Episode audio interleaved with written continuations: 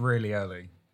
It's a nefarious time of the morning, Sunday, day of rest, but God has no place here. I've tried to make this uh, a lot more cozy for us by lighting candles, but It's a bit I'm, dark in here. I'm horrendously worried that we're going to set this on fire. Oh, what? Mm. I'm trying to. We're second episode in, and I'm already trying to put some passion back into this. uh, yeah, yeah, if you like. um, but we do have our dark arts coffee Absolutely, here with us. that was not so subtle. Not nearly as subtle as this blend. No, if they for that sponsorship, if they want me to speak about them every five minutes, not even a subtle product placement, I'm I'm willing to to sell out. They're going to like have to that. pay the big bucks. Oh, they don't have to pay. I literally just want it in Coffee. coffee. Um, but we're drinking Oklahoma. It's the greatest currency of all. It is, isn't it? Um, it's uh, it costs more than gold. Yeah, so I heard. Uh, I did make that up, but No, no, I, I think, it, no, I think I it could has. assume that it could. No, I think it has the equivalent worth of of not being far off from what gold is. And if that's the case, Dark Arts Coffee is It's- a few bloody gold bars. Is the twenty four carat gold, Yeah. uh, but we're drinking Oklahoma, aren't we? and it's very delicious. I've got uh, Sweet Prince at home. Um, But yeah. you are the coffee aficionado. Have I actually brewed this correctly? Because I'm worried that it's it's a bit too weak. no, it's cleaner. Yeah. That's the difference. um, because you're you're you usually cook it on a open flame With my mocha pot. with your percolator. Mm. Um, I just think it burns it. Yeah. I, I'm not discrediting your No, it's coffee fine. making. It's all right. Um, but yeah, So just could last be done was a better. lie. All right. Oh, starting off strong then. So, welcome back, everyone, to the Ex Inferis podcast. This is a podcast all about heavy metal. My name is Matthew, and with me, as always, is my co-host, Mr. Tom Watson. And that's our cart's coffee tastes really good. Yeah, how you been, Tom? Um, I've been existing. Yeah. Yeah. Have you found a new lease on life since you started this podcast? A new one. Yeah. I'm trying to find a one. Are you getting recognised in the street? Uh, no, and I'll tell you why. because um, despite the fact that we haven't promoted the first episode properly yet, um, we did within that um, closing segment um, suggest that people have a look for us, uh, Google search us, uh, have a look on our Instagram, uh, our Twitter account, which is. Uh, believe non-existent. Um, and No, I there think I is did sell one. absolutely no content on the Instagram page. Oh yeah, it exists, it exists We- in name only. We are following 50 accounts. We have zero followers. Yeah, well, you got to get your foot in the door, haven't you? So, Yeah, getting a foot in the door to an empty room. speaking of it, well, I feel like this podcast has enriched my life to some extent, um, which happened yesterday, but it also absolutely ruined it, and I hold you fully responsible. I really, I'm really looking forward to this. I So- I did have a bad day. So, so yesterday I was in uh, Premier Record shop, Crypt of the Wizard. Um, Oh, yeah. which is in Hackney. If anyone hasn't been there before, I strongly recommend you go. There's absolutely some amazing records down there. It's not only records, but they also sell. Um, Dark Arts, Dark Arts Coffee. Good. That's a nice handbrake turn into that. Uh, so whilst I was there, I did in fact pick up some Dark Arts coffee. But not only did that, but uh, not only did I do that, but I also stumbled across a record from a band that we talked about last week. So if you haven't listened to the episode last week, I strongly insist that you do. Uh, so during my time there, I managed to find a Pestilence record. oh yeah, Um, Which so, one? Uh, so it was Malleus Maleficarum, Oh, okay. which is their first record. yeah. So it was the first time I'd taken my bike out since October. I just got it serviced, cost me nearly a hundred pounds to do. And as I was cycling back, the bag that held both the coffee and the record slipped down my arm, went into the spokes of my front wheel, Oh, God. and literally sent me over the top of my handlebars. How was the record? It was fine. Oh. That was genuinely, Phew. genuinely the first thing that I checked was the record because I would have been fucking pissed.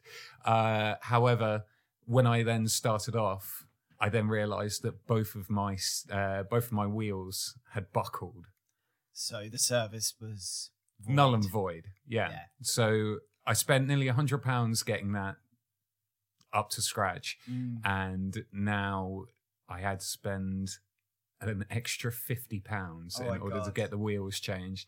So you, I That's hold a you. sobering story, isn't it? I can imagine you just like hobbling back to the bike shop. I did wander off whilst listening to Johnny Cash's cover of Hurt. Very sad. Uh, should we talk about some Some hot topics. hot topics? Yep. Hot takes and some hot topics. Topics. Yeah, let's do this. Uh, it's the news. Um, do you want to do yours first, or shall I start? There you go. Okay. Have you heard about a death metal drummer called Jacob uh, Lowenstein or Lowenstein recently? I have no idea who that is. Okay, so he is the drummer for bands like Igni and Oblivion Dawn and Secularity. Mm, Still Uh, no idea. That's fine. That's fine. You know, it's a metal podcast, but whatever. Fucking poser. um, so he's been charged with setting fire to two Mormon churches. Um, Mormon churches. Mormon. Mormon. Yeah. So not just your standard Christian fare. No, th- this is like the real deal. This is the postmodern church burnings of our time. Yeah, they probably have Wh- Wi-Fi and everything. Um, but he's burnt one in um, Upper Riccarton and then uh, one in Christchurch. Oh, Yeah. right. Um, so he was arrested and appeared in court via audio visual link. He was probably busy. Mm. Uh, he was charged with two counts of arson and one of unlawfully taking a vehicle. Uh, the Daily Herald reported this. Within a weekend, it was last weekend, that two churches in Orem, Utah were also set ablaze by this 18 year old uh, called uh, Gillian Nicole Robinson, who also wrote Satan lives on the door of at least one of the churches Okay. they set alight. But apparently, it wasn't triggered by Satanism whatsoever. He said, I felt like playing with fire because of my crazy life at home. This was not a hate crime. No, but it was No. fucking stupid. No, you can rebrand it whatever you want to rebrand it. as. Yeah. So it looks like church burning is It's back in. is back it's in, in. vogue. Yeah, it's trendy. Yeah. It's trending. It's like those Tash hag. 90s platform shoes. They're back in. Buffaloes. Yeah. they are they are expensive. How, what, how much are they? Uh in the hundreds. Fucking hell. Yeah, yeah. There's so many stupid, like, fashion statements that come and go, and none of them are cheap. And I assume, obviously, it's because they got a profit off it whilst they can. But I just, I don't even have enough money to live. I, Like, I mean, I'm not gonna shit cramp on your style or anything, Matt. I mean, you, I have been rocking you the denim clothes. jacket Yeah, you wear. since I was 16. Yeah, I know. Yeah, that thing is. I have one that's falling apart. It's the only piece of it's the only piece of clothing that if I lost, mm. I would be genuinely crushed. I mean, you're not a fashionista. No, have you face seen it. me? Don't take a picture of me. Don't don't show these people how I live. Okay, so following that, we have the announcement that Tool are apparently releasing a new record. Uh, I don't know how genuine this is because they've been suggesting that they're going to release a record for, well, I mean, the last record came out like 13 years ago, which was 10,000 Days, which I don't know. You Are you interested in hearing another Tool record? I am, uh, but I wasn't the biggest fan of the last record. 10,000 Days. No, um, of what they called Circle. Perfect Circle. Perfect Circle. Yeah. Sorry. Um, let me just say it again so it sounds poser. much better. Yeah. Um, I wasn't a biggest fan of a Perfect Circle's last record. It was a little bit too erratic, a little bit too uh, animated, maybe Okay. for me. Uh, but I am actually very intrigued to listen to a new Tool record. I, I think it would be silly to just ignore something like this. But I mean, everyone's been going on about this for ages. It's Um, metal's real Chinese democracy, isn't it? the the way that they announced this is they just updated a bunch of their cover photos on all their major social media websites just with uh just with the tool logo with the roman numerals mmxix Which is 2019. nice well done we're not the only ones who are impatient because apparently he also feels that. About his impatience he said it's a balance. You have to understand what has to be done. There are certain things you have to push and certain things you have to get through. Shoveling through the snow on the driveway so you can get to where you need to be. And then you go and enjoy a movie and relax with your friends. But i can't do that until we've put the work in which means nothing. He's i have no idea what he's trying to get at. He's still shoveling that snow. no, yeah. Wow. So What it seems whilst it is supposed to be coming out in 2019, that Apparently sound reassuring whatsoever. Well, he's spending ages writing nonsensical quotes. So my second piece um, is related to another band who kind of made their name in the early 2000s, which is um, Static X. Yeah, so and bizarrely cropped up last week as well. yeah, uh, they they're making a resurgence. So essentially, last week, uh, Static X announced tour dates to mark the 20th anniversary of their album Wisconsin Death Trip. Uh, I don't think anyone would had that in their calendar. Um, so they posted a teaser for this um, tour, and it was quite contentious and came into quite a lot of flack from their fans because it actually featured um, someone wearing a Wayne Static mask. Oh, So with hair yeah, included. with with the with the crazy something about Mary hair. Um, so as it turns out, it looks like they're going to have a vocalist on tour. Obviously, Wearing a, a Wayne Static mask. wearing a Wayne Static mask. is mental. it's crazy. oh my god. Um. So yeah. So they're looking to. I think it's a. I think it's about a month's worth of touring. Um. So currently the band is uh comprised of uh Tony Campos, uh Koichi Fukuda, and Ken Jay Uh, and they reunited in October last year for a new album titled Project Regeneration, which is essentially a bunch of songs that Wayne Static wrote in Mm. 2014, and they're going to profit off it because there's nothing more Well, in better taste why wouldn't you? than yeah, blind is- profiteering off the dead. It does seem a bit tasteless. However, at the same time, I'm sure Wayne Static, I mean, who who wrote those songs in the first place, would at least like them to be out in the public domain. Is this as bad as, say, Tupac at Coachella? The holograms.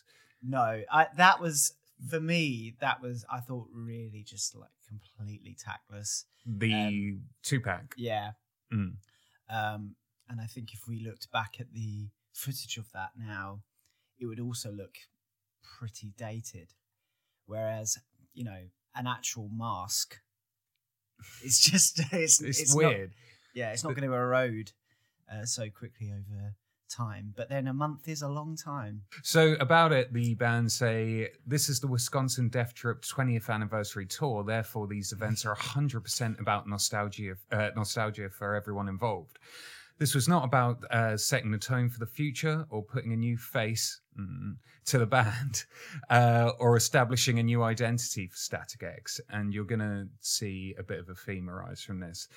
This is about experiencing the, uh, experiencing the vibes of old school Static X shows live and loud 20 years later while we honor our dear friend Wayne Static. The search for a touring vocalist for Static X was not an easy one. First, we wanted to keep the continuity that Static X has always had on stage. It's always been in four guys. The idea of wearing a mask would allow him the freedom to get lost in the vibe of Static X and to completely disconnect from his own identity and ultimately serve Static X better. So they do refer to themselves in the third person quite a lot. Yeah. So what your take? What's your take on Um, that? Firstly, what the fuck? uh, secondly, imagine auditioning to be in Static X. I don't know why. Who would be auditioning to be in Static X? Um, and then going through all the motions, and so, and then at the end they're like, that was great. Thank you very much. Um, you sound a lot like him, but you don't Mm. look like him. Can we just um just just holding this thing up again with shaking hands up against his face? I can imagine as well, like that scene Jim Carrey in The Mask, where he's the mask on, mask on for the first time, he starts spinning around.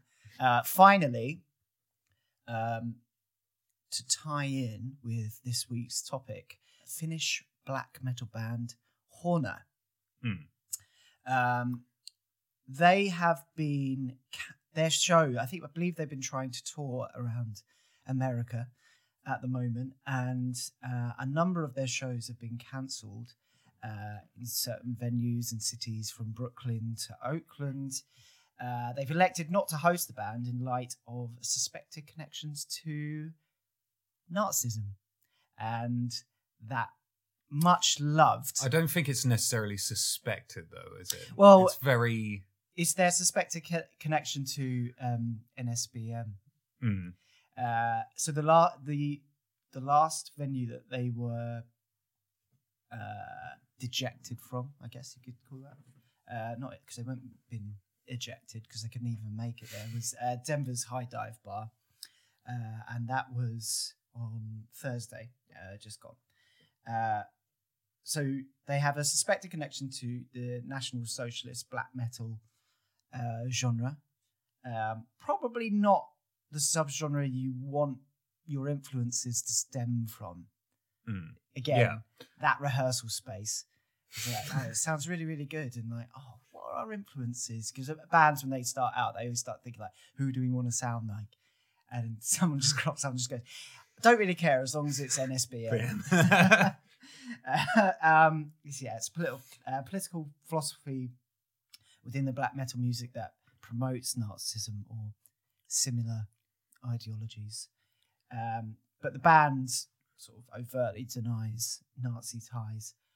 but this Um, is not the first instance of this happening. So last year, I think it was Tag T. Is it Tack or T Targ? A A K E. E. Yeah. Do you say Tack or Targ? I say Tark. Targ. So they had exactly the same problem, and I think it was in very wrong. uh, yeah, I think it was in Canada that they um Yeah. yeah, so they essentially got booted out of a bunch of venues, Mm. and everyone is kind of just blaming uh, Antifa, um, which is uh, the anti-fascists. Yeah. Well, they've also been targeted um, for disrupting uh, shows Mm. uh, recently as well. Like um, a number of Marduk. Um, do you say Marduk or Marduk? Marduk. a number of I just want to Marduk. sound yeah. A number of Marduk shows were cancelled because of um, Antifa uh, protests. Yeah. And I mean, that's the thing is, is that I don't know whether, because the people who are cancelling it aren't necessarily the promoters. It appears to be the actual venues involved. Yeah. So I don't think these venues are actually clued into what these bands that they're putting on are involved in. Um, Mm, yeah. But that makes us sound like we're empathizing with the NSBM. no, absolutely not. I think that the um, I think that Antifa have an absolute responsibility to bring this Mm. to light. Mm. Um, and yeah, I but that's the thing is I don't think these venues are actually aware of what they're putting on.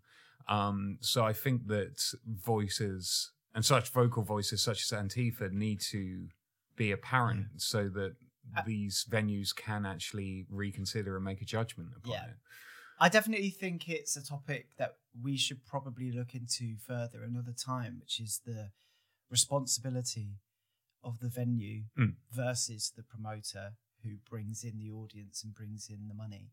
Yeah. Um, and how much responsibility is divvied up uh, between the artist, the promoter, and the venue. Yeah. But we'll we'll save that for uh, when we. I mean, try yeah, we can do a try out. whole yeah a whole topic on NSBM and Yeah. venues aside as well. and um, certainly not coming to the defense of Horna uh, here either. Um, I mean, there was a story that I think it was published uh, a metal blog uh, a couple of weeks ago, um, sort of outlining Horna's involvement with NSBM or suspected involvement with NSBM. Um, the guitarist uh, Villa, uh, I think it's Pistinen. I've butchered that. Um, he was once a member of a band that featured songs such as titles like White Agony. Right. okay. Uh, some of the band's lyrics include like, "If we don't change the cause, our culture will be dying," and um, "Mother Europe, here I stand, a proud son today and a white father tomorrow." so essentially, if it walks like a duck and quacks like a duck, Yeah, it's yeah. probably a white supremacist. He's worked with bands called Crystal Nacht Okay. and yeah. the Hammer. right. Oh, okay. Crystal Nacht and Hammer. Yeah. Um, and it has, actually has a swastika at the center of its band logo. Such- I just don't know how you can. Yeah. um, another band member of uh, Horna, Thomas uh, Ritkonen, who plays keyboard. You're really did- slamming your way through Yeah, these names. Yeah, yeah, I'm literally just dragging my heels through the sludge. Um, he's worked with a band um, called Peste Noire, Mm. Oh, the French band. Yeah. Yeah. And they had that. They album- are atrocious. Yeah, and they had that album called I think it was called like Aryan Supremacy Yeah. or something. And like not that. just not just visually and what they stand for, but their Yeah. music is pretty fucking terrible. And Horna, in a Facebook post, denied any ties to Nazism. There you go. Well, if it's Facebook official, then uh, Exactly. Yeah. Which segues perfectly into this week's topic. Well done. That was good. Right. So this week, um, we are covering a little film which has been in production for quite some time and also has been on everyone's radar for quite some time. The film in question is a is a film called Lords of Chaos. How are we going to start with this absolute steamer? I don't know. Because it is such a wide topic to cover.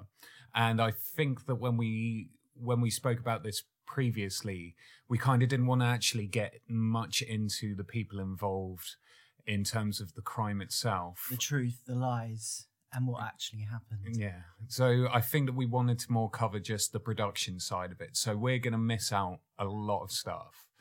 Um, so don't crucify us like a mouse. Like a mouse. Yeah. Let's start with just a general opinion of not necessarily the film itself, but the idea of committing a story such as this Yeah. to film.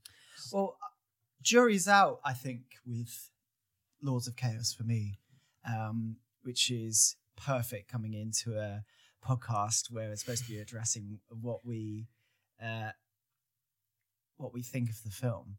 Um, I am currently undecided, and I'm hoping that this next hour or so that we're talking about it will clarify some of the uh, the vague, cryptic um, opinions I have of it. Like at the moment, as it stands, I'm undecided whether I think it is not a good or bad film, but whether it is uh, worthy of the story. Do you think it needed to be told? Um, again, the story has been told in a manifest of ways over the past 30 years. Uh, and they all seem to tread a very similar line.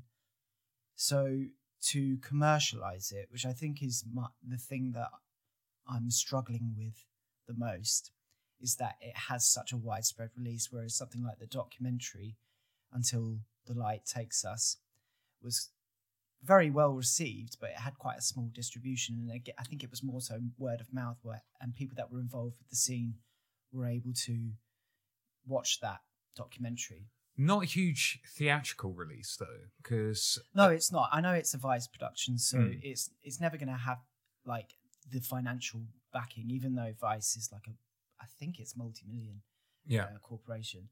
Um, I I appreciate. It. I mean, it premiered at Sundance. It didn't premiere at Cannes or anything like that. Mm. Um, but I do think that it is still a commercial film. It is appealing to a wider audience than say just for metal purists. And I think metal purists, for one, I th- on average, are either indifferent or quite negative about the film itself.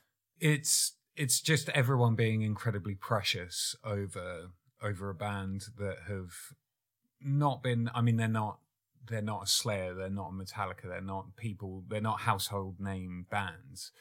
Um, and given the general mentality of black metal fans anyway, they're stepping on eggshells around these Mm. people. I don't think there's any way that they could have done this that would have appeased both Not at all. I mean, both the fans and also Yeah. critics. Um, like Jonas Åkerlund, um, the director, who eventually got his hands on the rights to the Lords of Chaos Hmm. book, which is another contentious issue that we might be able to.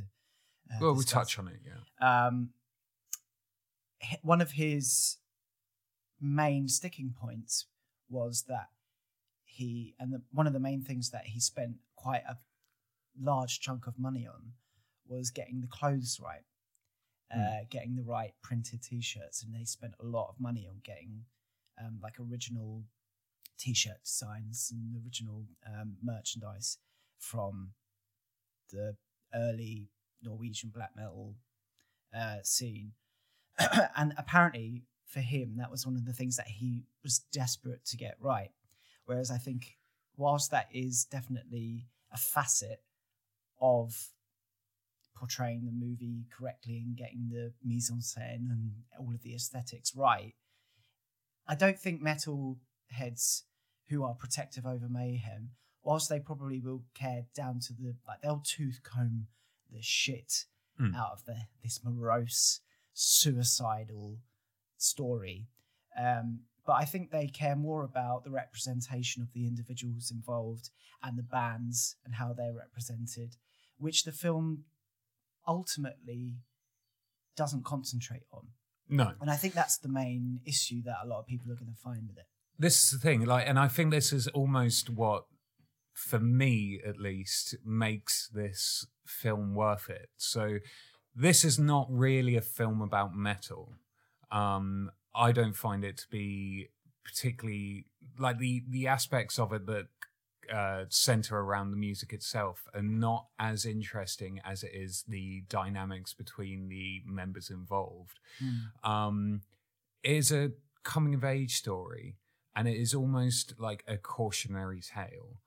Um, and for me, if it had have just been, you know, this this music scene in the early '90s and late '80s, early '90s, and they're all crazy and blah and so on, I don't think that would have been nearly as interesting if it wasn't for the artistic liberties that they took with the story. Yeah.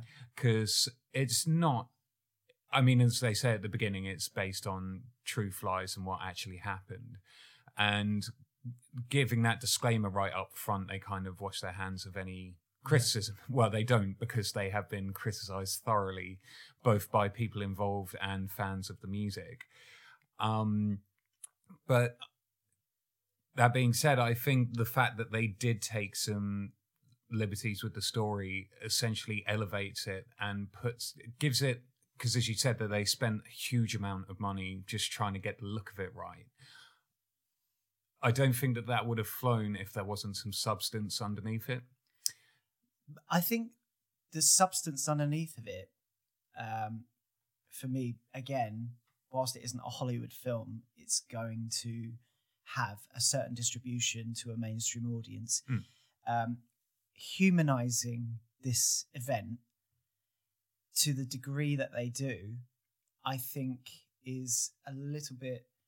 Um, is it insidious? there's there's a couple of there's a couple of bits that I think are quite cheap. Yeah. Um, so I mean, there's one character in particular, and it's a shame that she's the only female character in the film. Although it, I mean, in those days, the black metal scene was an absolute boys' club. I mean, it still is an absolute boys' club. Yeah, look at us.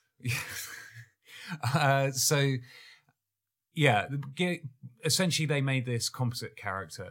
Actually, I don't know even whether it was composite or whether it was just completely made up. Mm. Um, but they use this character essentially as a prop to give some growth. She's a she's a narrative tool. Yeah.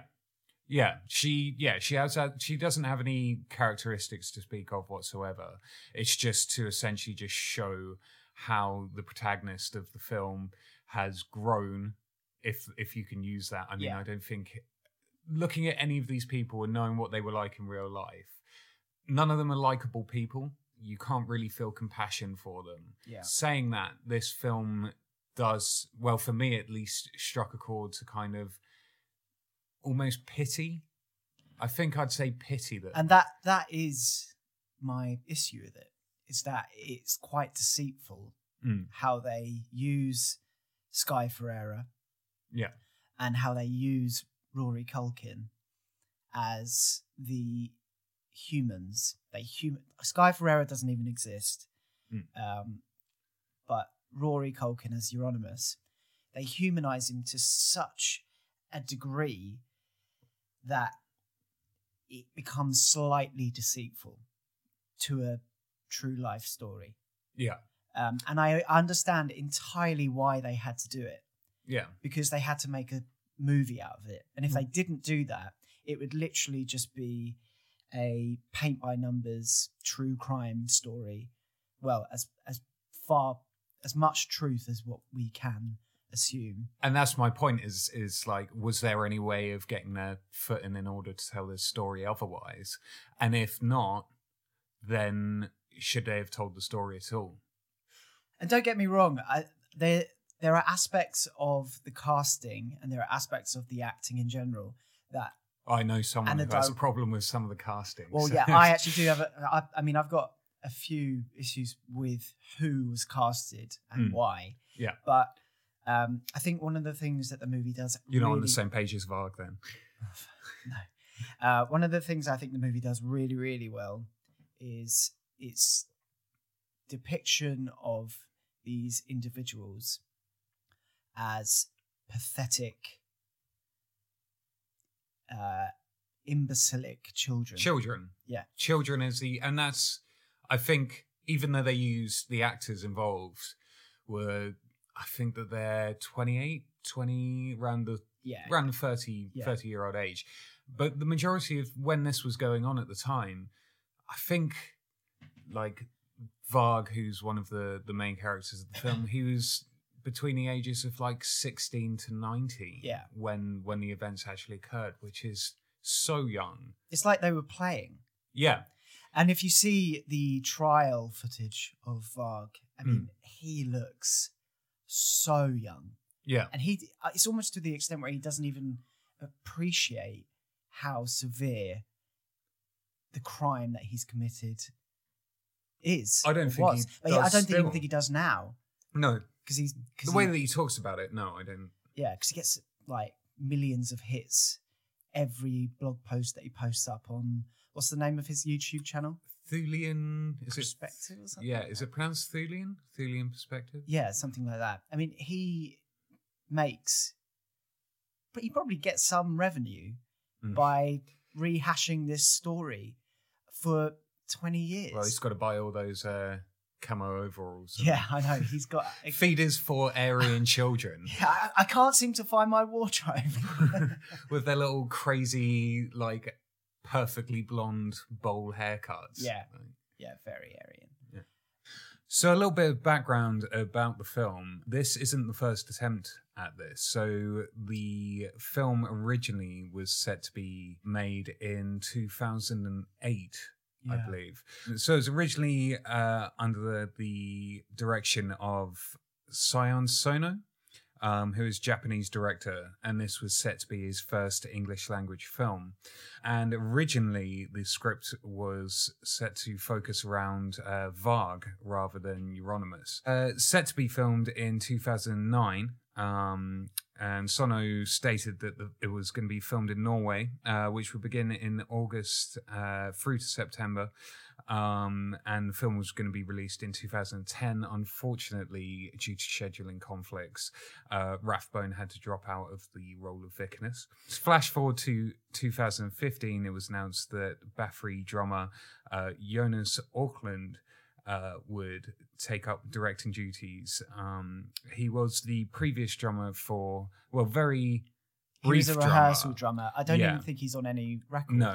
Yeah, I think that you can't really. I think a lot of people point to that as like a validity of him doing this project, but Yeah, I've heard a lot of people whinge about his black metal status uh, since the release of this film because he wears it a, a little bit like a badge, yeah, but at the same time, he doesn't gloat. He Hmm. doesn't say, uh, "You don't know the true I story. know." You weren't in Bathory." yeah. But at the same time, I think he was in Bathory for a very brief. It spell. was it was eighty three to eighty four, um, so it was really really brief. I don't think it was even a full twelve months. no. Um, but apparently he left because the music scene was becoming just too serious for him, especially the black metal Hilarious. music scene. Yeah. Yeah, because if So you, if then you he look had at to make him a in- film about it. So- Yeah, if you look at him in interviews as well, I think he's got a very um, dry sense of humor, but he does look quite stoic and quite serious um, during the interviews as well. If anyone tries to make a joke, he's kind of like that robotic ha ha. Yeah. Um, So you probably would be familiar with his work if you weren't a black metal fan. So Yeah. he's ma- he's mainly famous for being a music video director. You're right there. yeah. So he's mainly famous for being a music video director. Some of the things that he's worked on have been uh, "Smack My Bitch Up" by The Prodigy. He also worked on. R.I.P. Keith. Thank you. He also worked on uh, My Favorite Game by the Cardigans, um, Ray of Light by Madonna, for which he won the 1999 Grammy Award for Best Short Form Music Video. However, his first foray into the music video world was with a video for Bewitched by Candlemass. Um, I Yeah. don't know if you've seen that Yeah, yeah, video yeah. it is awful. I don't know how anyone employed him afterwards because it is the most amateurish, almost embarrassing, almost to the point that it was like a character assassination on the Mm. band. Well, people have a lot of faith in Jonas, it seems, because when he moved out to LA, uh, apparently people were approaching him saying, "When are you gonna, when are you gonna release a movie?" Then, Mm. um, just like completely out of the blue, he had these a, a few accreditations to his name, but then suddenly he's got financial backing to produce and edit Spun. Um, I think he directed it. yeah, he directed Yeah. it. Yeah, but he he was a film editor first. He Mm. always talks about that. And so, um, so yeah, that people have a, seem to have a lot of um, belief in Jonas, despite the fact that Candlemass isn't the best example of his No. oeuvre. And speak, speaking of that video, um, it also features uh, Pelle Dead from Mayhem. And if you've seen this video, I just it is insane. So it's is it Messiah Marcolin? Marcolin? Yes. Yes. And I don't know whether you've seen this Andre the Giant looking motherfucker, but he is oh, massive. he is a big guy. Yeah, and we're led to believe that he can fit inside the coffin that is brought out at the beginning of this music video. And then they do some crazy dance and there's a little bit of live footage, but it's like a 8 minute long video. I to love the that point, video. To the point where it's awkward where if it had only been like 3 minutes of people parading around like idiots, you would have been able to have hacked it, but when it hits that 5 minute mark, it's you, you've been looking at it for too long. Yeah. So the film didn't begin principal photography until 2016, and the film was primarily shot in uh, Budapest, um, with only a few days actually spent in Oslo, and those were just for external shots. And it took around 18 days to film, which Mm. is a really short amount of time when Yeah. you think about it. Apparently, two of those days were spent shooting the The live video. the no the The- closing um, death scene. Oh, really? Yeah. So it had a budget of around three to four million, which is not a lot at all. I don't know whether it's gonna. Do you reckon it's gonna make it back? Yeah, Do you reckon? Yeah. it's had a lot of coverage. I Mm. think it will definitely. Um, If not on initial release, it will be. it's got a um, a director's cut coming to um, DVD like soon as well. So there's going to be like a NSFW version of the movie, which I'm sure will appeal. I think the movie itself is NSFW. Yeah. As we mentioned previously, he's most known for being a music video director. Um, and he actually managed to work that into the production of this film. So there are a number of scenes within the film that are around the performance side of the band. And it turns out that, that Lars Ulrich from Metallica ended up giving Jonas a call at some point uh, and asked him to see if he had some time aside to film a music video for the new, well, one of the new singles off the most recent Metallica album. He said just pick one, didn't he? Yeah, well, Just pick a song. Yeah. Well, I think he picked the worst song because I don't think I listened to the whole of that album. I think I listened to like the first two tracks and went, "This is all right," and then I didn't get far enough into it to realize no, they're back to their old Yeah. tricks. So essentially, the music video just features the performance aspect of the film, and it is Rory Culkin, uh, Jack Kilmer, and the other two. Who I can't remember their names, but they're not corpse painted up, so I'm not including them um, essentially performing as the band Mayhem, but doing a very poor version of a very poor Metallica song. Um, and it is not a particularly great music video. It's a strange honest. dichotomy as well. Like, why Yeah, would Metallica? They whilst they didn't request anything, and it was up to um, Jonas Mm. to come up with some kind of treatment, and obviously he, due to filming uh, Lords of Chaos and dedication towards that, he obviously couldn't construct any other story other than what he was working on at the time, Mm. which was Lords of Chaos. But merging Metallica with people dressed up as Mayhem is a little bit odd. yeah. So, as mentioned, it was filmed in 2016. Uh, this music video was also released in 2016 to coincide with the new Metallica record.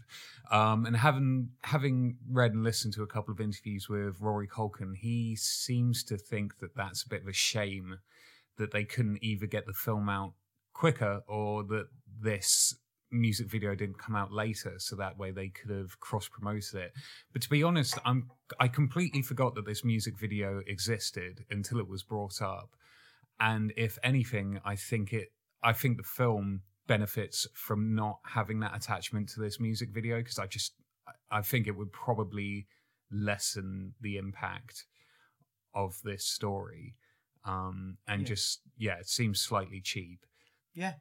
Um, should we talk about the music involved in the film, included in the film?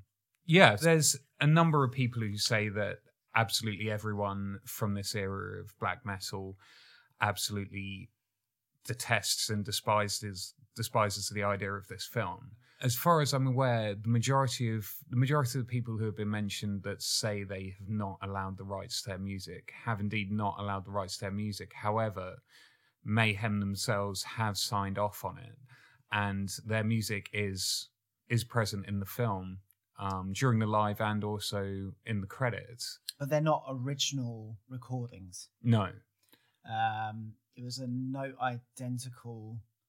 Uh, they were note identical covers by a band called uh, was it Mal Parados, Mm. something like that.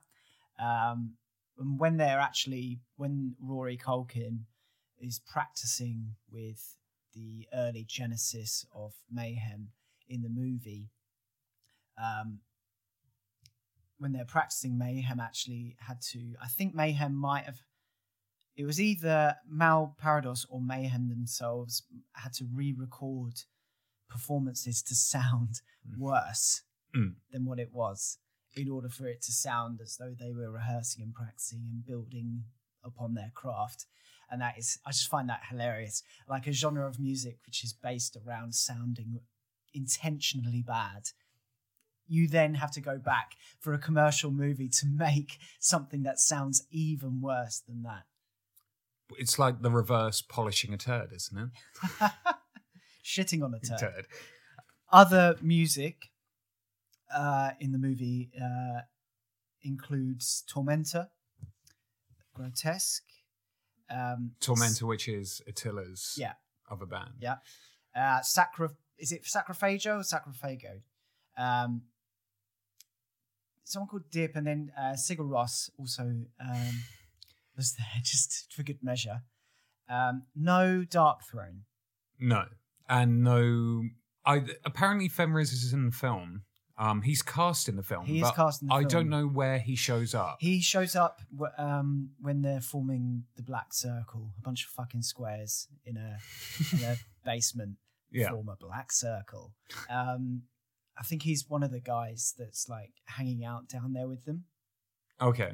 Um, but there's no allusions to other bands, um, despite Faust's presence throughout the film, Mm. which was required. But um, I think someone wears an Emperor T-shirt. But other than that, there's no Emperor in the film. I was wondering whether that was like a conscious decision due to legal issues with Faust and with Emperor, but can't really confirm that. On a side note, um, I have a very interesting fact about um, one of the church burning scenes. There are multiple church burning scenes within the movie, um, but one in particular, they constructed a makeshift um, model of one of the churches that was burnt down by um, Varg, ass- assumedly burnt down, definitely burnt down by Varg. Um, and I believe Euronymous was present as well. Um, one of the model churches that they constructed was about 30 foot, 30 meters, sorry, in height. So it was still quite a large structure.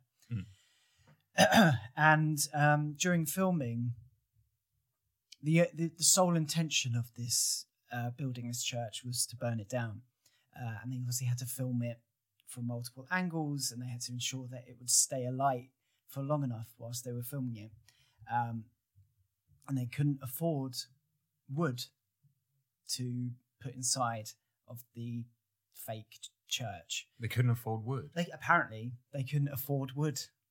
That's not particularly They could afford to build. resource. They could afford to build a model church, almost to size, but they couldn't afford wood.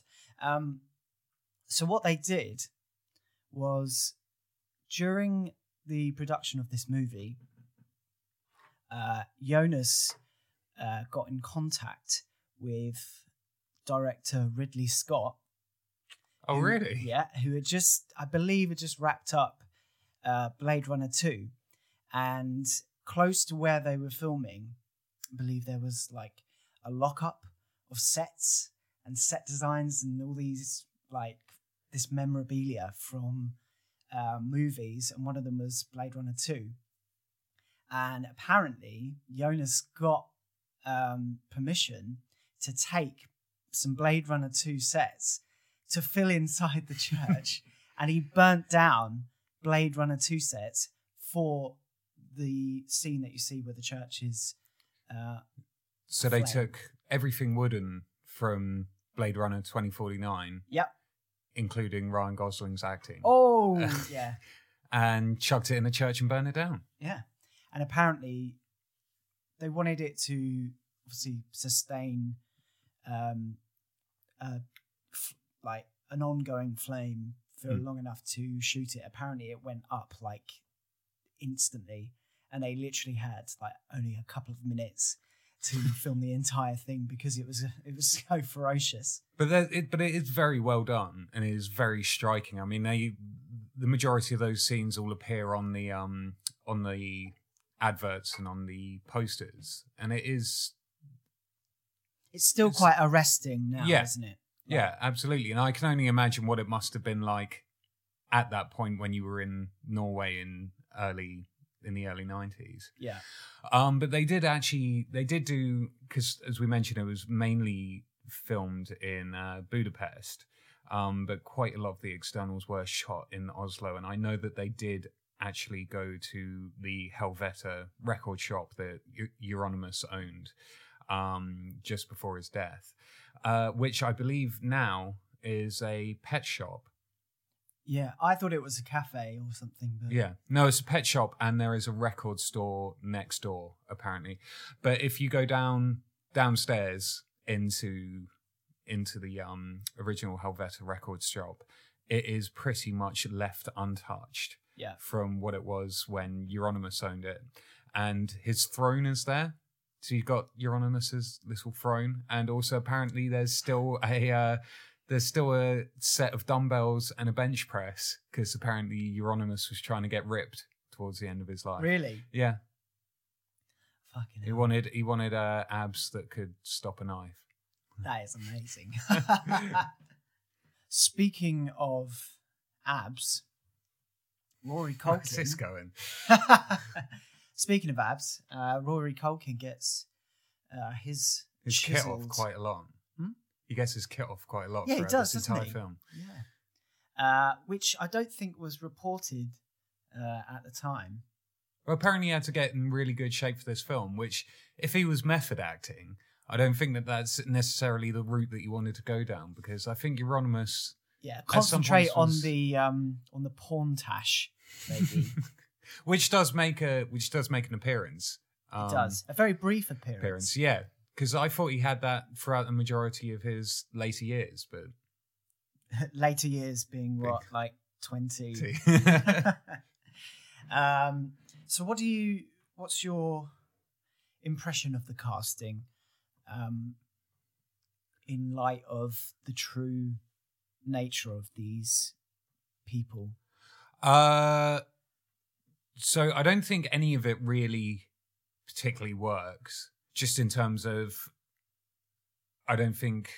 Well, I mean, it's difficult because there's so little documented about Euronymous in terms of him actually as a person, the way that he conducted himself day to day. It's the opinions of people that knew him, Yeah, which could always be contrary or could be biased. So you're never going to have a true depiction of someone such No. as Euronymous.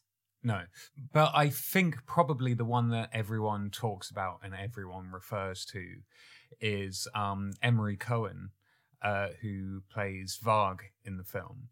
Um, as the only, I guess he's kind of the most vocal out of the people who make a, an appearance in this film.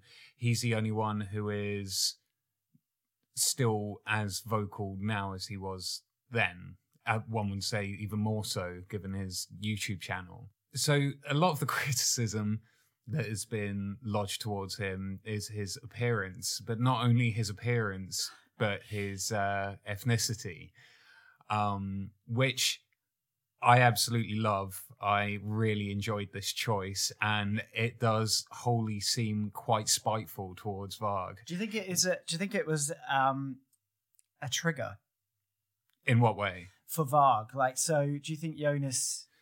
I think it that seems a bit racist in itself to purposely uh, recruit Emory just to piss off Varg. Mm, well, I don't know. I feel that the the way that Emory Cohen has portrayed him, I feel that he was probably in on it, and I think that he obviously he knew that Varg A wasn't going to enjoy the fact that this film existed in the first place, but B was going to be livid at the fact that a Jewish actor is playing Varg. So, um, And according to Varg, an overweight Jewish actor. Yeah, and I mean, I think that that is something that needs to be brought up. Is the majority of these characters in this in this film, they're not nice people. They're racist. They're homophobic. They're sexists. this is the problem that I am faced with with Lords of Chaos in general is that it is exactly that. These people, IRL, are racist, homophobic, bigoted. prejudiced people, um, criminals as Mm. well. Um, and I think what the cast, I think as we've expressed, what the cast does pretty well, and what the script sort of outlines pretty well is that they were children. Um, but again, it's the humanize the humanization Whether of- they deserve it. yeah, so I think Rory, Emory Cohen, both of those actors, the lead roles, whilst they do really ante up uh, Varg's sort of racist ideologies, which he sort of denies uh, in his YouTube videos as well.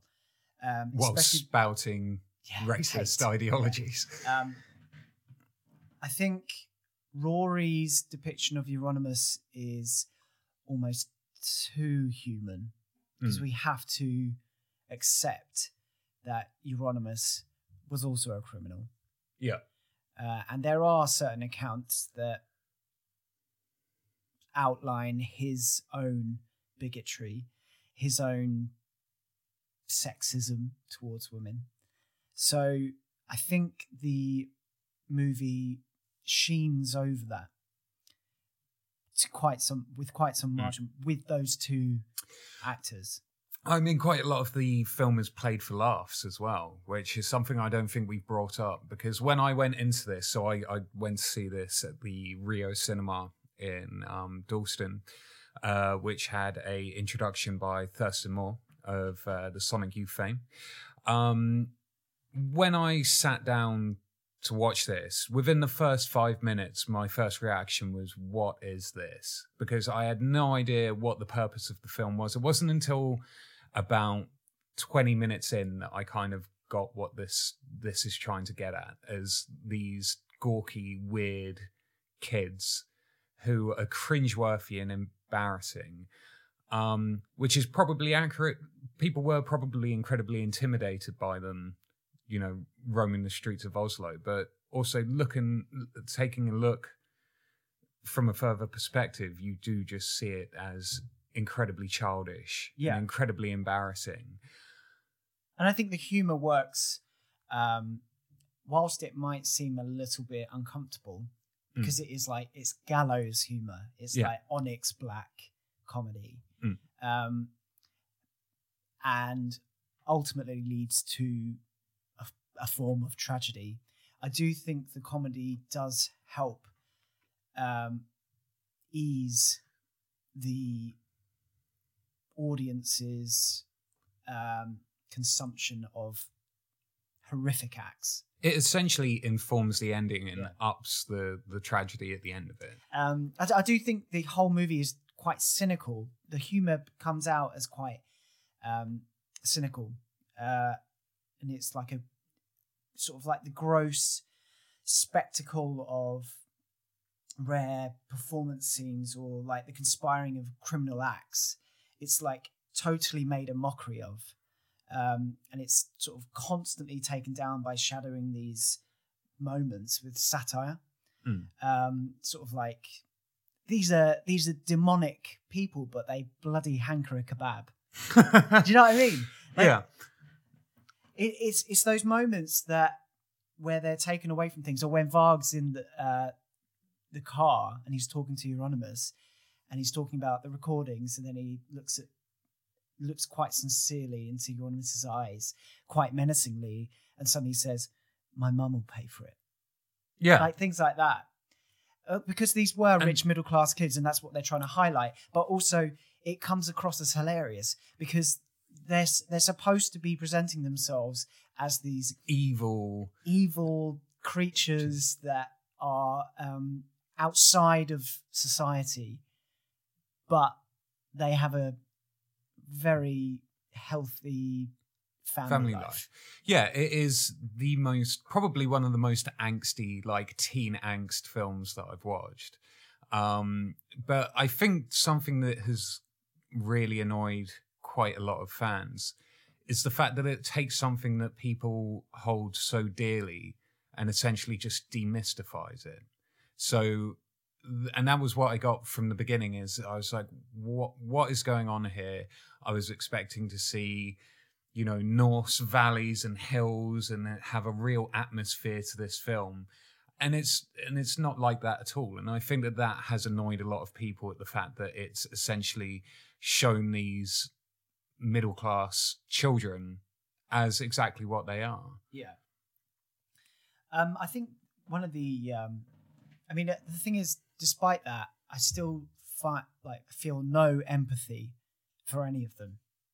The only um, character I empathize for is Sky Ferreira, and she doesn't even exist. Yeah, yeah. Um, well, I'd probably say Dead. Um, Jack Kilmer playing Dead, because he was obviously someone who had a lot of issues and that's that's one other thing that needs to be brought up about this film is some of the content of it is very strong and it is played in a very matter of fact way i mean i can watch horror films of people getting mutilated for hours and Yeah. not be affected Yeah. by it but there are a few scenes of of self-harm of suicide and murder which is incredibly grueling and i can imagine it would be very difficult for someone of that disposition to watch. Jack Kilmer uh, prepared for the role as much as you can for a But he was a preparing for When They're metalhead. Dead. He was Well, a metalhead to begin claimed, with, wasn't he? Claimed metalhead. okay. I'm not gonna like. I'm not gonna nitpick his choices, Mm. like his uh, interest in metal at all. If he's a metal fan, he's a metal fan. That's great. Um, but apparently, he prepared for the role by hanging out with Dead's brother. And he said it was like quite an emotional experience, and um, he was apparently given Dead's clothes. The stage clothes that he buried. Um, just just like a bunch Just- of clothes that okay. were hanging out because he when he went to I don't know what Des Brothers' uh, name is, unfortunately.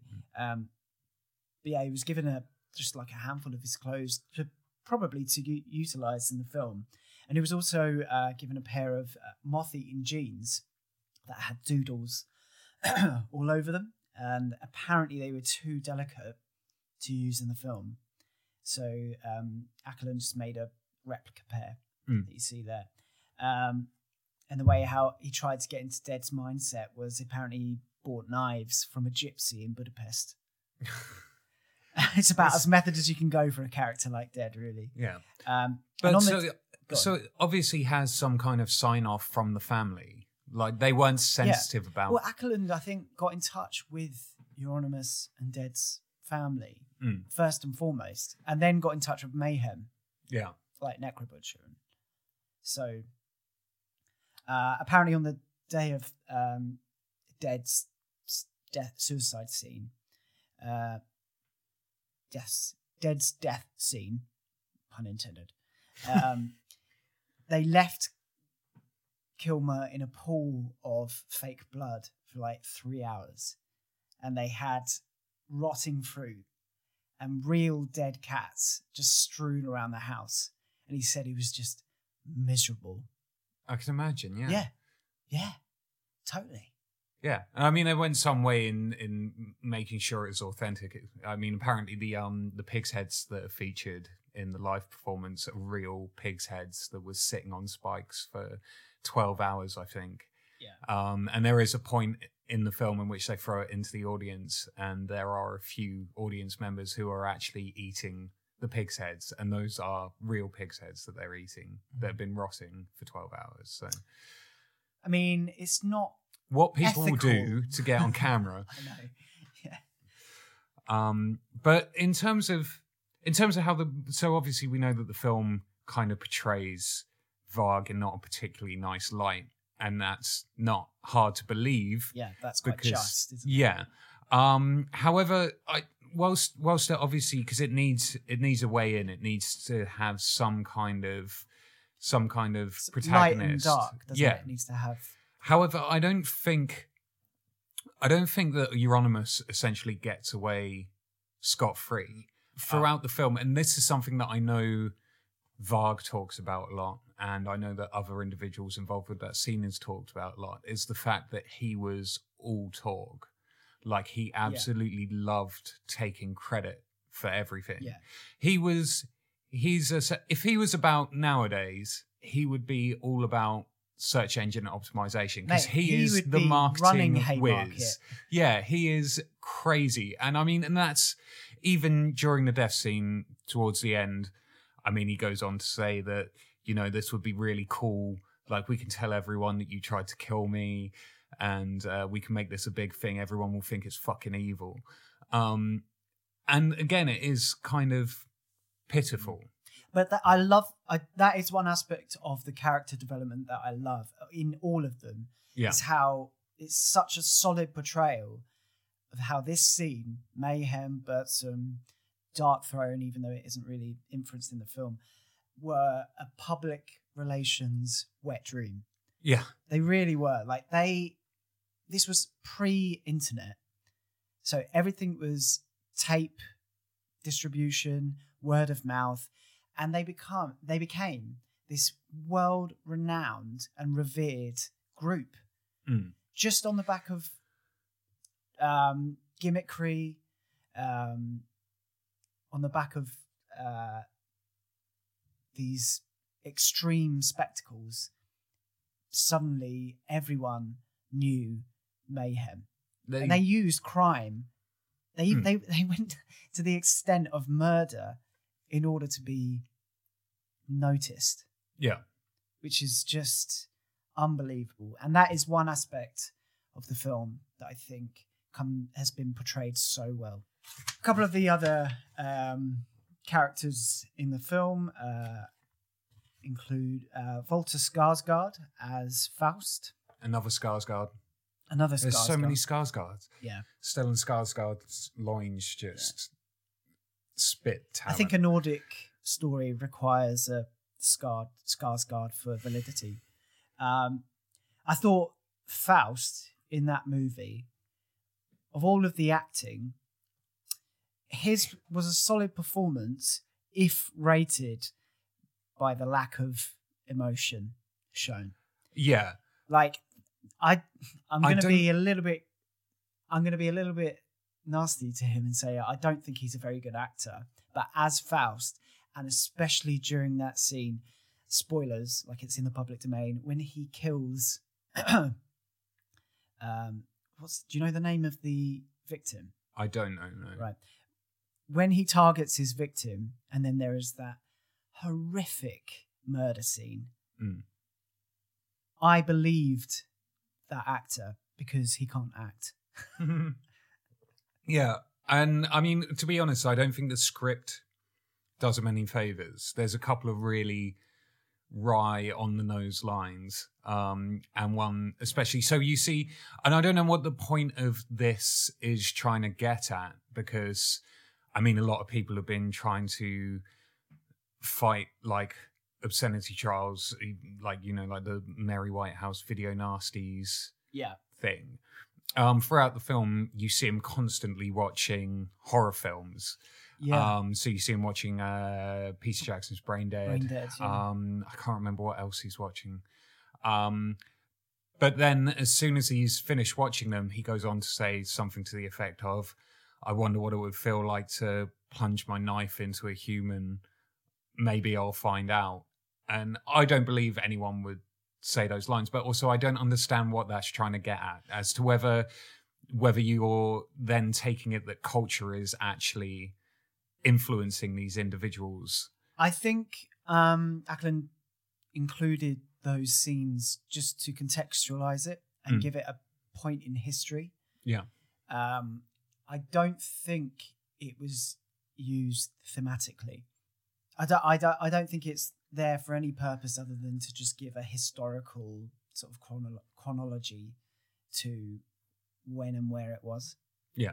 Um, but it is an interest. I mean, it's kind of like what you mentioned about video nasties and whether it was a comment on that. It would be interesting if there was that strand running through the film about exploitation cinema and how we're watch what we're watching itself is in a way exploitative Hmm. uh, of these individuals, but also of um, us as an audience, as voyeurs, like witnessing these gross, horrific criminal acts on screen.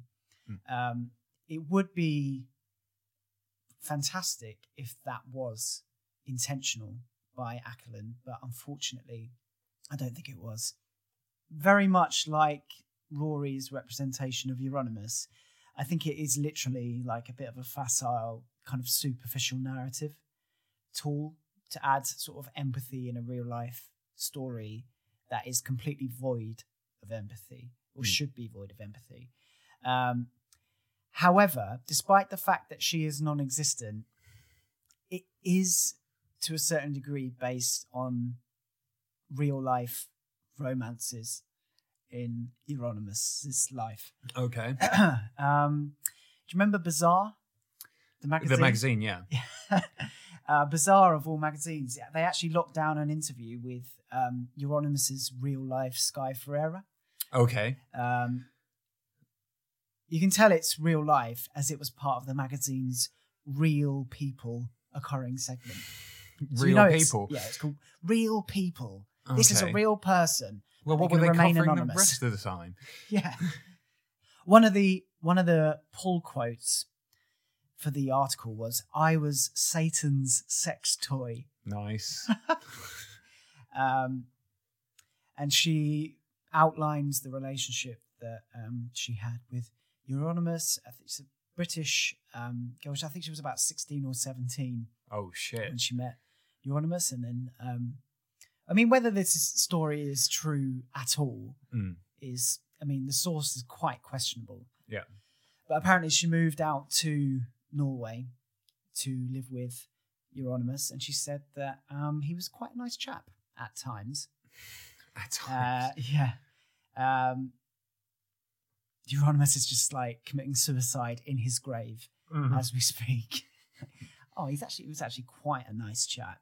Um, Well, if you she- wore those Valley Girl crop tops like he does, then yeah, yeah. Apparently, she used to call him Austin. Austin. Yeah. um, Are we so- going to have a run at his name properly? It's Øystein, isn't it? Yeah. So said, I used to call him Yeah, Austin. um, so yeah, it was like, oh, he was really nice, but then obviously his friend would murder him a couple of months later. She said when she moved to Norway, things got darker almost immediately. Probably left around April time. Uh, should have waited for midnight sun season. um, one of the interactions that we that she had, the real life Sky Ferreira, Mm. um, the girlfriend of Euronymous, um, one of the interactions. this is all getting very confusing Yeah, I know. now. Yeah, like the real life Sky the real life Ferreira. Sky Ferreira, Is that as in Sky the real Ferreira? girlfriend of Euronymous. Um, one of the interactions that she had with Varg, who apparently she didn't didn't really get on with particularly well. Varg suggested that she dye her hair blonde because you know nationalists like their girls au naturel, don't they? Apparently, she had black hair at the time. Oh, okay. But So he wants Varg that approached her and Barbie- said, Do you know what? Just really uh, uh, dye your hair blonde. They're the Barbie doll chic. Right. Um, so what do we? What's what's the takeaway for Lords of Chaos? Would you recommend this film? Uh, depends. Would you recommend People of a this film as certain a film? disposition. Would you recommend this film as a film? Or would you recommend this film as a piece of metal history? So we're never going to know the truth, and I think a lot of metalheads when they went into this movie, for one, they've got their fine tooth comb at the ready. Mm. Um, but I think they were looking for some sort of like ASMR treatment with like what they were witnessing on screen. Like they wanted a, a type of catharsis for fanatics. They wanted to embrace it. Potentially, another aspect of that could be there's no way that they were going to accept it, even if it was as close to truth as possible, No, because it is a commercial. because it would have been Release. nonsensical and would have ab- Yeah. absolutely no dramatic elements to it whatsoever. Yeah. Apart from there'd be long, long elements of just nothing, punctuated by violence. Mm. Yeah. So here's the question that I have that I'm left with. How much of this movie's construction is intended to torment or ridicule either the sort of overzealous earnestness of black metal or like the commercialization of the scene. Like how much of it is there to prod at it, and how much of it is to demonize the individuals. Is this a targeted attack from Jonas? You know, it's sort of like similar to, you know, Michael Haneke's Funny Games, Mm. how it was re-released in America and redirected by Haneke, but scene by scene it was exactly the same, and it was as a form of sort of penance for Yeah. extreme ten- terror. It was like saying, "Look at, look at these evil people, and look at yourself Yeah. for watching this." Is he commenting on that? Is he trying to present a well documented, well, um, well researched report? And these are these are the questions that I'm left with after the film, and that is the air, the grey area where I'm at with it. I think hundred percent it is I don't I think calculated is very strong strong and kind of biased word. Um but I think that he is hundred percent using it to show these individuals for what they are. And as I mentioned previously, it's not really a film about metal. You could have taken you could have taken this to it could have been a film about cricket and it would have still had the same impact in terms of the themes that it's dealing with Yeah. of these misguided angry youth who don't really know what they're angry at um and just showing how how quickly something like this can escalate Yeah, I mean, I think I don't think it's merely a sort of get out of jail a reformed nationalist card wavering situation for a gang of confused children. I don't think that's his intention Mm. for the movie. I think it intentionally I think it potentially aims to be a little bit more offensive than that because there's no real pathos to this movie, uh, even following Euronymous' death. Like I feel no pity, uh, like I said, other than for Sky Ferreira, who doesn't even exist. I think Åkerlund is sort of trying to convey a pathetic syndrome within emasculated alpha men. Mm. It's the gang mentality, isn't it? It's like as a pandemic. Like it's what happens when you get a group of ignorant boys together and the result of what could happen of that one upmanship. And that for me is the best part of the movie. It's the other parts that I'm still struggling to come to some kind of finality with. It's sort of like the viral nature of masculine competitiveness is what the movie does really well.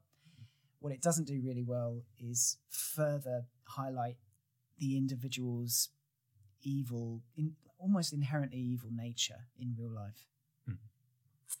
But we're not the only ones who had an opinion on this film. The most notable person who's objected to this film is Varg, of course, as Shock. yeah, shock horror. Um, Actual horror. However, there has been a bit of a movement in the UK to have this film banned. There was a church group that campaigned to have this uh, film banned. Apparently, they don't find the uh, funny side of uh, suicide and murder. Um, so, Simon Calvert, uh, deputy director of the Christian Institute, said he was surprised that the film had not been banned given the recent discussion about self harm. He said, In the current climate of concern over self harm and suicide, you would have thought that there would have been more consideration of the risk that vulnerable people might imitate what they see. Which for me makes me think that he has absolutely no idea about depression and suicide. Mm. I don't think that. And this is another thing, and I, this is also brought up by the BBFC, in which they said that it contains strong bloody violence, uh, gore, and suicide, but they said that it did not glamorize self harm, which I think is another big thing if we're talking about imitating people. Like these are not people that you want to align yourself with. Mm. Some of those scenes are very difficult to watch, and I don't know whether you could say that they were done tastefully, but they were done Done very well. done very well. Apparently, And- they use prosthetics and pumps. yeah, so it's and it's real. very visceral. And I think that they did it in the best possible way that they could have done it. Yeah. I don't think that they're. I don't think you would. I, I noticed people actually kind of shielding their eyes during a lot of that whilst I was in the cinema. including uh, Rory Culkin. oh, really? During the Sundance premiere, apparently he was um, physically shaken by Mm. witnessing himself be murdered Yeah. on screen, and he had to be consoled by uh, cast members um, after the movie. Wow. Yeah. I mean, I don't think I would aim to ban the movie uh, on those grounds. If anything, the movie should potentially be banned for its diabolical dream sequences that it decides to include in it. Like, Euronymous is like that internal paranoia that he's got, like saying, everyone's against me. Um, I thought that that was really cheaply constructed. I mean, the music video side of it did show through at that point, and you could see where Jonas Åkerlund's expertise lie. yeah. Um, uh, yeah, I mean, I think given that there's there's a number of people who have moved from music videos to making films, and whilst they're great stylistically, they're not great narrative storytellers. And for me, I think that this film did actually do quite well. There's some pacing issues. Yeah, there are Um, some falsehoods Yeah. as well. Well, speaking of which, uh, apparently there is a scene in the film in which uh, in which Rory Culkin's character Euronymous points out that Varg is wearing a Scorpions patch, Yeah. Um, which is quite an entertaining scene, uh, regardless of your opinions on the band Scorpions. Uh, however, they did actually sign off on that, so they got in contact with Scorpions and they were fine with them making a joke at their expense. However, that wasn't who was originally supposed to appear on that patch. Oh, who was it? So originally, it was supposed to be your favorites, Mötley Crüe. No way. Yeah, to which Nikki Sixx actually turned around and denied them the rights to use that patch in the film. Um, however, Varg says that he's never been a fan of No. Scorpions. I don't know whether he ever said he was a fan of Mötley Crüe. I highly doubt it. And apparently, he also says that he's never been in a threesome, which Yeah. is something that is very apparent in this film. Is Varg's sexual prowess, Yeah. which I absolutely refuse. Get out of to here, believe. you whore. Yeah, Also, his chocolate milk drinking addiction is unsolicited. he should. Yeah, he should. Um, we're gonna see like a, a range of Nesquik influence Yeah. Varg. Yeah. Yeah. I don't think they're gunning for that uh, sponsorship though. um, the I thought it was quite Not funny the how chocolate flavor, that's for sure. he only does vanilla. um, um, I think it was kind of funny how they introduced Varg to the Black Circle, uh, as it were, as well. Um, being at the kebab shop, uh, whereas the real life story was that he was already writing to uh, Euronymous and in touch with Mayhem. He was already in uh, Old Funeral, which ultimately became Immortal Mm. uh, down the line. But instead, they introduced him as this feeble minded outsider that wants in. And I think that would really get under Varg's skin. so well done, Jonas, for that. Um, so I did take a little time to go into the absolute filth hole that is the comment section in YouTube. Um, did you manage to find anything at all? No, basically, uh, my takeaway from consumer reaction was that um, was hardly in Bathory and Emory was fat. Yeah. so this from the Nightbringer. Um, he says the actor who played Varg looked like he ate Euronymous. um, uh, another one, uh, SKG3 says uh, Dead probably saw this in the future and shot himself. Garfield, I don't know whether I can say that full word. Essentially, a lot of these individuals are not Keep them coming. yeah. Um, so another user said, uh, "How long until Varg goes to America and kills the entire cast and crew in self-defense?" um, to which someone else replied, "Let's find out." Oh Jesus! Um, uh, Sean Wright who wrote uh, Ben Shapiro destroys black metal nerds with facts by forcing them to watch Lords of Chaos. I don't even know how to pronounce that name. It says uh, Lords of Chaos is just black metal version of Diary of a Wimpy Kid. Uh, Um, coming another- of age movie. yeah. So, Another says uh, whatever the satanic equivalent of blasphemy is, this is it. that's a bit extreme. Another one says Murderous Purpose One says inaccurate and totally not true, spelt T R V E. Uh, but think I- the coroner would Yeah. suggest otherwise. but I have to admit, I'll watch it. So people, I think, and that's that's another thing. I think everyone's going to bitch about this film, but everyone's going to watch it Yeah. at some point. Yeah. The final thing. This is the worst thing that ever happened to the black metal scene since uh, Jon Nödtveidt's suicide in 2006. This is even worse than the murder of Euronymous uh, than the entire discography of Gorgoroth combined. Wow. I mean, that Gorgoroth disc- discography is pretty shit. shit. so what we can take away from that is, um, you're correct. That's right. It is. Absolutely. Oh, it's worse. Yeah. No.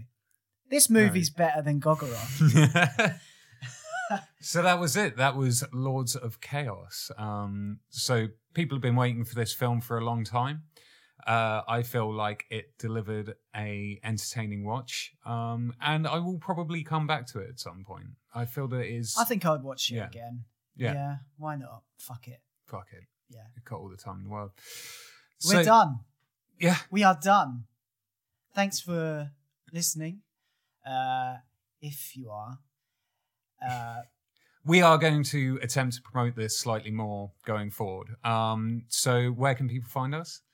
They can find us on Instagram at Ex Inferis Podcast. Uh, you can find us on Twitter, uh, again, Ex Inferis Podcast.